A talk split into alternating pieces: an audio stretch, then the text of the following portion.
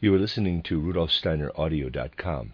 If you are listening to the podcast of this, it is located at rudolfsteiner.podbean.com. Please consider becoming a patron. As well, there are two publishing houses, steinerbooks.org in America and rudolfsteinerpress.com in England, which are the sole publishers of Steiner into English and have given me permission to do these recordings. Please consider patronizing them as well. This is a reading of Collected Works, Volume 324A by Rudolf Steiner, entitled The Fourth Dimension Sacred Geometry, Alchemy, and Mathematics, translated by Catherine Creeger. This is the last section or lecture, I've been calling them sections 13 of the book. Questions and Answers. The Hague, April 12, 1922. Question about higher dimensional space. Steiner's reply. We can say that the ordinary axial coordinate system describes three dimensional space. Schematically speaking, we can proceed on the basis of certain algebraic assumptions, and on an abstract level repeat the process that led us from a plane to three dimensional space. The result is four, five, or n dimensional space. We can even construct figures such as Hinton's tesseract. The tesseract, however, is not a real figure, but simply the projection of a true tesseract into three dimensional space. On a purely theoretical and abstract level, there is nothing wrong with such deductions. On a theoretical level, we also can move from three dimensional space to the fourth dimension in time simply by using the formulas and calculations and taking into account the leap that we are making because moving into time is different from moving from the first to the second to the third dimension. By refining this process, however, we can indeed make the transition to time. The result is an abstract four dimensional space. We can remain on the abstract, purely intellectual level as long as we do not need to visualize what we are doing. When we attempt to do so, however, we are confronted with the problem of elasticity, whereas our purely abstract train of thoughts led to a regressus in infinitum. We also can imagine initially that a pendulum simply will continue to swing indefinitely, but in dynamics we have oscillations. That is the reality of the situation. When we rise to the level of imaginative perception, we cannot simply repeat the process indefinitely, assuming the existence of a fourth and subsequent dimensions. If we use the notation plus a for the first dimension, plus b for the second, and plus c for the third, we cannot, if we are describing real space, write the fourth dimension as plus d. Instead, the reality of the situation forces us to write minus c. The fourth dimension simply nullifies the third, and only two remain. At the end of the process, therefore, we are left with two dimensions instead of four. Similarly, if we assume the existence of a fifth dimension, we must use the notation minus b for it and minus a for the sixth. That is, we come back to a point. Through the principle of elasticity, we have returned to the starting point. This phenomenon not only is present in imagination, that is, as a subjective experiment, but also becomes a reality in the way I described the day before yesterday.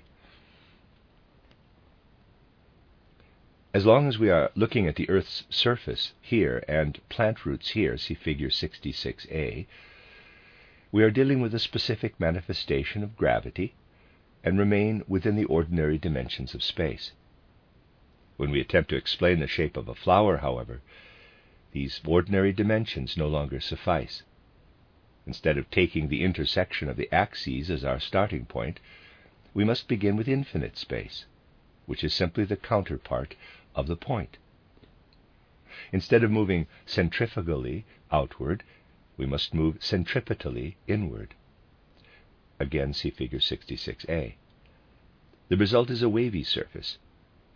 Instead of dissipating into the distance, pressure is exerted from outside, resulting in gliding and scraping movements. Such movements, which result from pressure, cannot be described correctly by taking the intersection of axes as the starting point for our coordinates.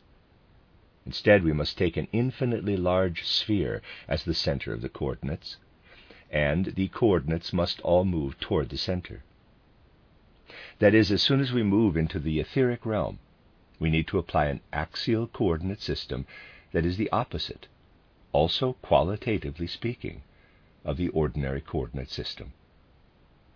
Ordinary theories about the ether of physics err in not taking this difference into account, making it difficult to define the ether. It is sometimes seen as a fluid and sometimes as a gas. It is wrong to apply a coordinate system that radiates from a central point to the ether. As soon as we enter the ether, we must take a sphere and construct a whole system from the outside in instead of the other way around. Such issues become interesting when they are traced mathematically and enter the domain of physics. Developing our theories, which begin to seem very realistic, would contribute a great deal to solving problems of limits. At present, however, such theories meet with very little understanding. For example, I once attempted to introduce this subject in a lecture to the Mathematical Society of a university. In this lecture, I said that if these are the asymptotes of a hyperbola, and these its branches, we must imagine that the part on the right is dissipating, while the part on the left is becoming concentrated. That is, a complete reversal takes place. See figure 66b. Such considerations gradually lead us to a more concrete treatment of space, but this treatment finds little acceptance. Purely analytical mathematicians often are somewhat biased against synthetic geometry.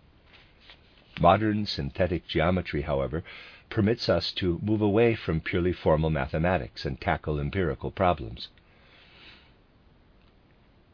As long as we apply only purely analytical geometry, we cannot approach the domain of reality.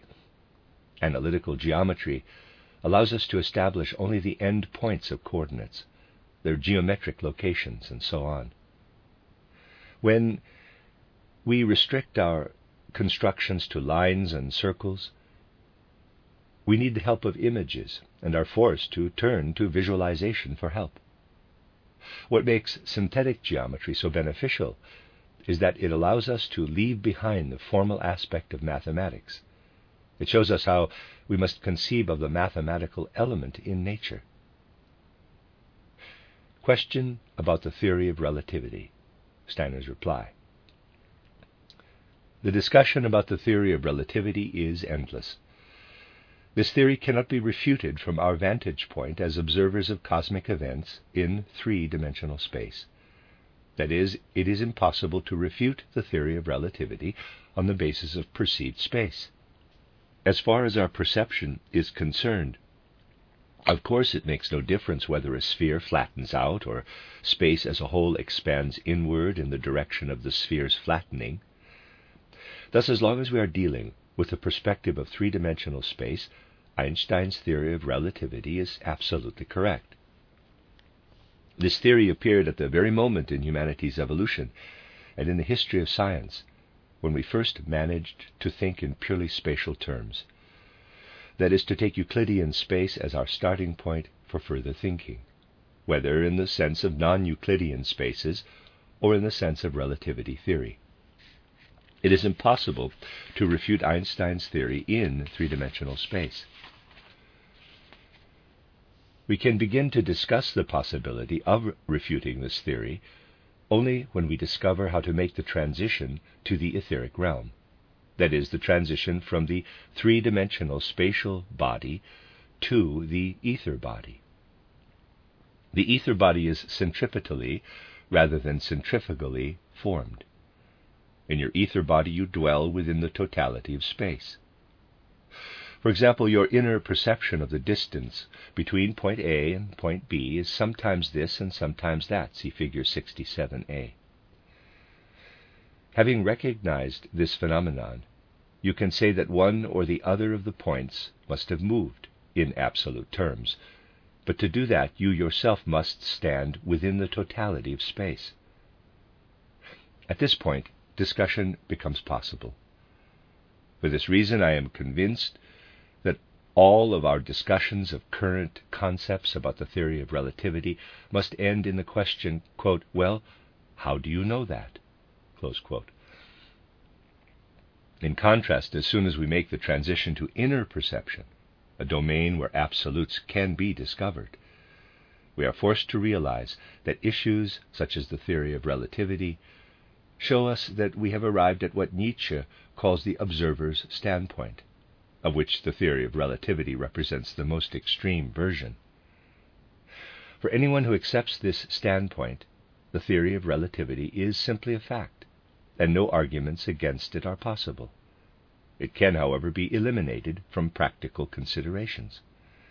A fanatical relativity theorist in Stuttgart once explained why it makes no difference whether we make a movement in one direction or the opposite direction. If I hold a matchbox in one hand and a match in the other, the result is the same whether I move the match past the box or the box past the match. Of course, in such cases, the theory of relativity is absolutely correct. But I would have liked to shout out, Please try again with the box nailed to the wall. This in no way diminishes the validity of the theory of relativity. It simply shows that just as we can move from two dimensional space into the dimension of depth, we can move into the spiritual element from any location in the world. Then and only then does the theory of relativity cease to be valid. That's why I said that discussions about the theory of relativity tend to go on ad infinitum, because it is irrefutable from the observer's standpoint. Any arguments against the theory can always be disputed. As an observer, you stand outside what you are observing. You must make a radical distinction between subject and object. As soon as you rise to higher levels of knowledge, subjectivity and objectivity cease. There is much more that could be said on this subject than can possibly be said in the context of a question and answer session. But I would like to submit one more idea as a stimulus to further thinking. As long as we remain in the beholder's world, in the world of space, relativity theory as such is irrefutable. On first escaping from this world, we enter worlds where we are not mere beholders, but share the experience of the object such as pain, for example. As soon as you learn to shift from mere relationships with other beings, and it is understandable enough that a theory of relativity is possible only within relationships, to the pain of shared inner experience, to use an example, it is no longer possible to speculate about whether this experience is relative. Thus, you cannot construct contradictions and then say that because a contradiction exists, the situation is not real. In life, contradictions are reality. Because the beings that constitute life belong to different but intersecting spheres. As soon as you make the transition to reality, it is no longer permissible to say that any contradiction that exists must be resolved. If it is real, it cannot be resolved. My point here is that the theory of relativity is a natural development in the world of relationships. No arguments could be raised against this theory if the beholder's standpoint were the only possible perspective. As soon as we become involved in beings, however, and in pain and pleasure, the theory of relativity is no longer tenable. Question. Dr. Steiner, what do you mean when you say that the physical body is a spatial body while the body of formative forces is a temporal body. The physical body is also active in time when it grows and declines. Steiner's reply Yes, but your statement is based on imprecise thinking, if I may say so. To give it a more exact foundation, you first would have to analyze the concept of time. Consider this. In the reality we usually encounter, space and time intermingle we can conceive of the physical body as spatial and the body of formative forces as temporal, only when we separate space and time. In our usual objective knowledge, time is not present as a given. As you know, time is measured in terms of space. That is, changes in spatial units are our means of knowing about what we call time. But now, imagine a different way of measuring time. You no longer measure time in terms of space when you shift to a true experience of time, which people usually do unconsciously. Our thinking actually becomes conscious through imaginative cognition. You have a true experience of time, for example, if you examine your soul life on April 12, 1922 at 4:04 and however many seconds. You see a temporal cross section of your soul life. Although you cannot say that this temporal section contains any particular spatial section, it includes all of your immediate earthly past. If you want to draw it schematically, and the stream of your experience flows from A to B, you must draw the section AB. See figure 67b. You cannot avoid interposing your entire experience into this section, and yet there is a perspective in it. You can say that events lying further back in time are reproduced with less intensity than more recent events. All of these events, however, are present in the single section. As a result, the connections are different from what they are when you analyze time. We can raise time to the level of a mental image only when we refrain from analyzing it as we do in physics, according to methods of understanding space, and instead reflect on our soul life. As long as you have only abstract thoughts, however, your soul life remains stuck in the time body. It is important to be able to see this time body as an organism. As you know, when you have a digestive disturbance, for example, you may find that other parts of your spatial organism also are affected adversely. In the spatial organism, individual areas are spatially separate from each other, while in our time organism, in spite of the fact that we differentiate between later and earlier, different times are related organically. I sometimes use the following example. When some very old people talk to younger ones, especially to children, their words seem to bounce right off. They mean nothing to the children. This is not the case with other old people. When they talk to children, their words seem to flow straight into the children's souls. To find the origin of the power of old people to bless others, you sometimes have to go back to their early childhood. Parenthesis, we usually do not study matters such as this because we very seldom look at the whole person. We do not focus our attention long enough to observe such things. The scope of our present powers of observation is inadequate. That is a task of anthroposophy. Close parenthesis. If you go back far enough, you will find that those who possess an unusual spiritual power to bless others in their old age, whose words flow as blessings into young people, learned how to pray in their own childhood. Metaphorically speaking, we can say that the folded hands of childhood become the blessing hands of old age.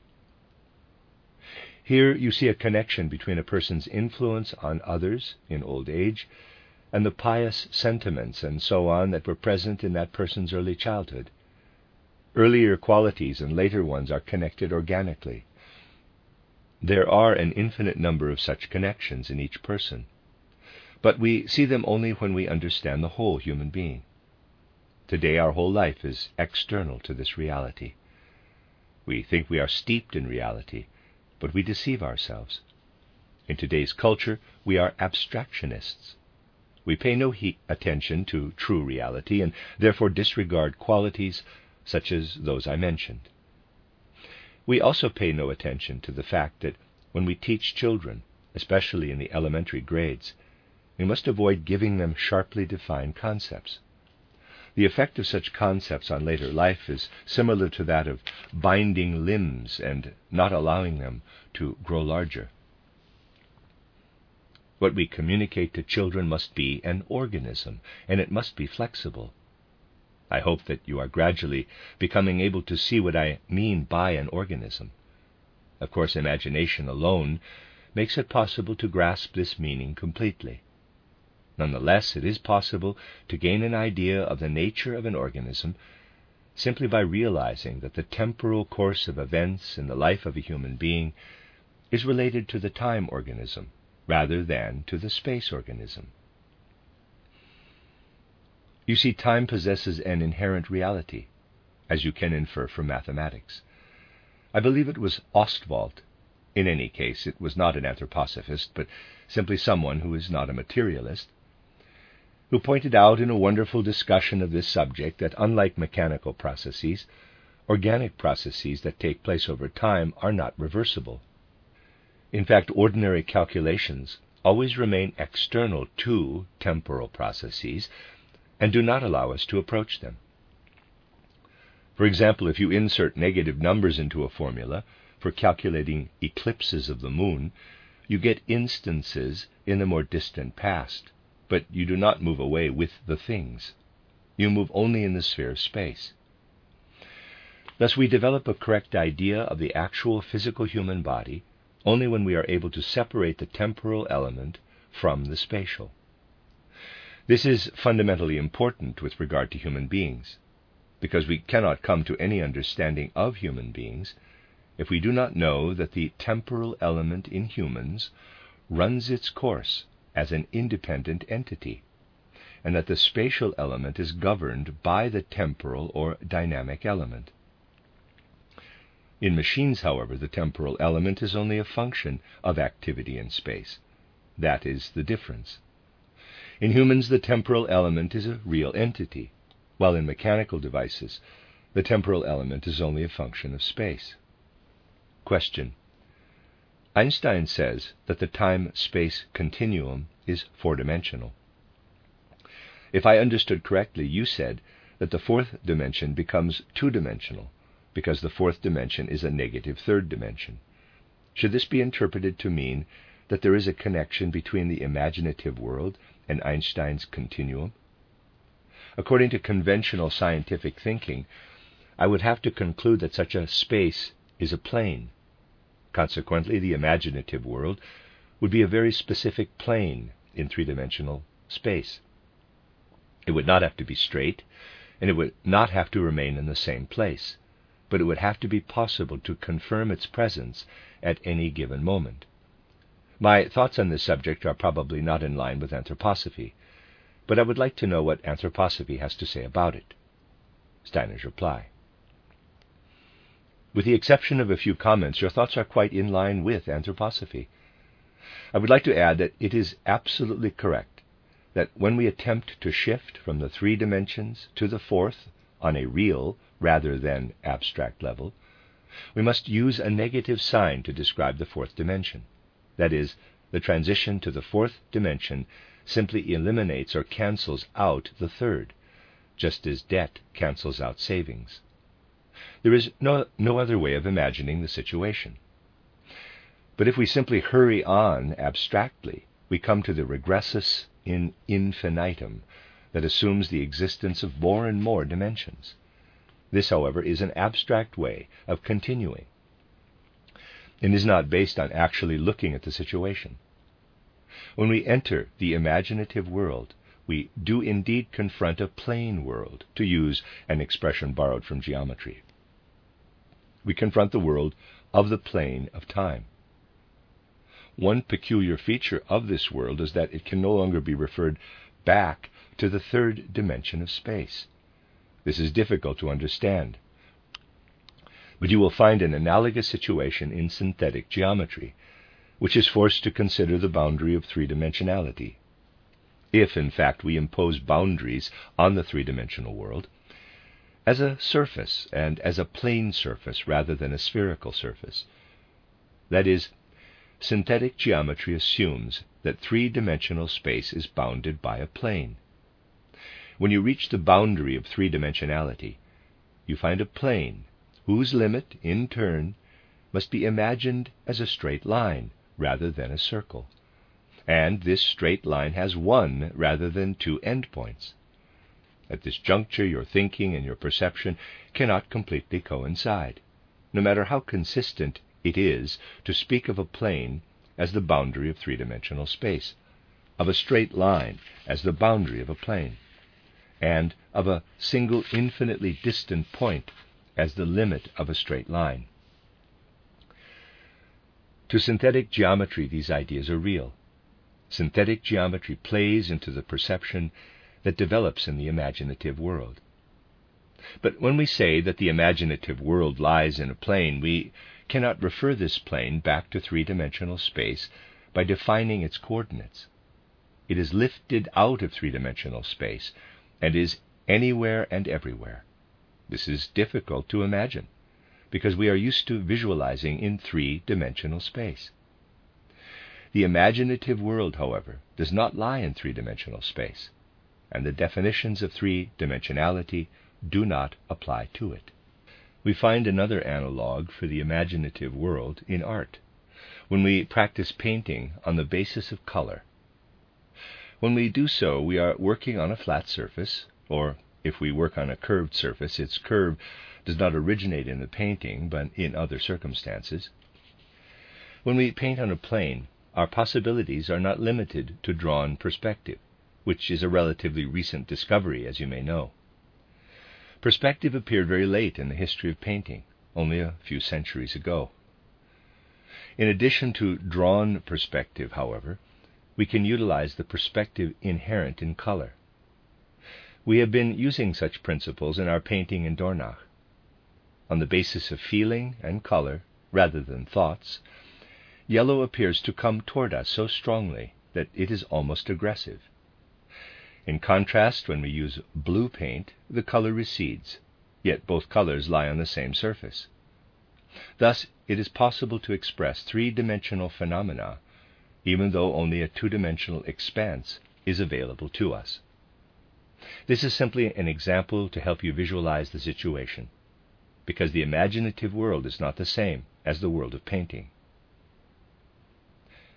Although the ideas you expressed in your question are very true to anthroposophy, we cannot really say without qualification that the imaginative world has a connection to Einstein's continuum. Einstein's continuum is based on abstraction rather than perception. Its fourth dimension is constructed as an analog to the other three dimensions, which is not acceptable when we move from objective cognition in space to real suprasensible cognition, which manifests first as imagination and can be expressed in spatial terms only by allowing the third dimension to be cancelled out by its negative. What I am going to say next will seem very daring to some. Nonetheless, it is my experience. In reality, the situation looks like this when you function in the objective world with healthy common sense, your orientation is derived only from the three dimensions of space. The first dimension is inherent in your own upright posture, the second in your left right dimension, and the third in the focusing of your eyes. You do not dwell in these three dimensions when you are in the imaginative world. There you dwell only in two dimensions if I had to locate these dimensions in space, I would have to take a vertical section through the human being. In imagination, we can speak only of the dimensions of up and down and right and left. When you move in the imaginative world, these are the only dimensions you carry with you. For this reason, I cannot say that they relate to a coordinate system in space. I cannot define them in terms of Euclidean geometry. To our perception, however, they are real. It makes no sense to talk about three dimensions in the context of the imaginative world. We must realize that we are dealing with an experience of two dimensionality, an experience we cannot have in the objective world. Two dimensions are a reality in the imaginative world, and a single dimension is a reality in the inspired world. All inspirations move vertically, if indeed we want to assign them a location in space. Intuition is point like, but it too, can, it too cannot be referred to a coordinate system. In these higher realms, we cannot revert to Euclidean space. Questions and Answers, Dornach, December 29, 1922. Discussion. As you will have gathered from the lecture, we must make a distinction between tactile space and visual space. This difference can stimulate us to move beyond considering mathematics on the one hand and the physical world on the other. As you may know from my lectures, it remains true that mathematics is a product of the human spirit or of the human being in general, and that as we move further into purely mathematical domains, that is, domains that are delineated in mathematical terms, we become less and less able to apprehend reality. You have all seen the difficulties that have arisen repeatedly in modern times when people have attempted to use mathematics to describe reality. For example, if you consider the transition from an infinitely large sphere to a plane, you scarcely will be able to reconcile this cornerstone of projective geometry with our ordinary ideas of reality, which are based on empirical interaction with the world around us. Consequently, our task, and many people with the appropriate educational background would have to work very hard at it, is to attempt to use mathematical ideas to apprehend reality in very concrete domains. At this point, I would like simply to present the problem. It can be solved successfully only if mathematicians really begin to work seriously on it. I have provided a theoretical explanation of tactile space. Now, try to handle this space in a way that necessarily incorporates all of our earthly experience of touch. In fact, that is what we are dealing with. We must incorporate all of our tactile experience, including its inherent dimensionality, into our relationship to gravity. We are subject to gravity and the various centripetal forces coming in different directions from the periphery make it possible to set up differential equations. With regard to tactile space, we must handle these equations in the same way that we handle equations for determined movements in analytical geometry and analytical mechanics. It then becomes possible to integrate these equations which gives us specific integrals for what we experience in tactile space, whereas differentials always lead us out of reality. Integrating these differentials results in the diagrams I told you about the day before yesterday. If you want to return to their reality, you must do it as I indicated in that lecture. You must work with the integral equations in the domain of real touch. It will become evident that with regard to touch, the vertical dimension has a certain differentiation, so that the variable x in this equation must be preceded by a plus or minus sign. This makes it possible to set up integrals for our experiences of tactile space. Let me formulate it like this the integral of f of x dy the result would be integrals for our experiences of tactile space. Now, let's move on and apply the same principle to visual space. Once again, we set up differential equations that we must handle in the same way that we handle equations for determined movements in analytical geometry and analytical mechanics. We will see that when we integrate, we get very similar integrals, but ones that must be thought of as negative taking into account that the variable x was positive in the last instance. When we handle the integration in this way, I'll dispense with all the trimmings, we get a result that leads to other integrals, the integral of f of x dy. But when I subtract the two from each other, they almost cancel each other out, and the result approaches zero. That is, when I integrate with regard to visual space, the result is integrals that cancel out those for tactile space. And the integrals for tactile space remind me very much, though they are more extensive, of all the formulas I need for circumstances and relationships that refer to analytical geometry or mechanics in general. The only difference is that gravitation must be included in the mechanical formulas. I get integrals for visual space that seem applicable if I simply can find the right way to express the spatial aspect of vision in mathematical terms. It is always the case that we begin with a trivial instance and set up constructions about vision and fail to note that we must count on inevitable vertical movement when we consider visual space. We must accept that vision is always forced to work in the opposite direction from gravitation. Taking this fact into account, it becomes possible to relate the integrals to mechanics on the one hand and optics on the other hand. In this way, the, we formulate mechanics, optics, and so on in usable integrals that encompass the reality of a situation. It is not quite true, however, that the difference between the integrals is zero. In actual fact, it is a differential, and instead of writing zero, I must write dx equals positive integral minus negative integral. If repeated searches for such integrals and the resulting differentials lead to differential equations corresponding to dx, I then will see that when I take dx to be positive here and negative there, dx is an imaginary number in the mathematical sense.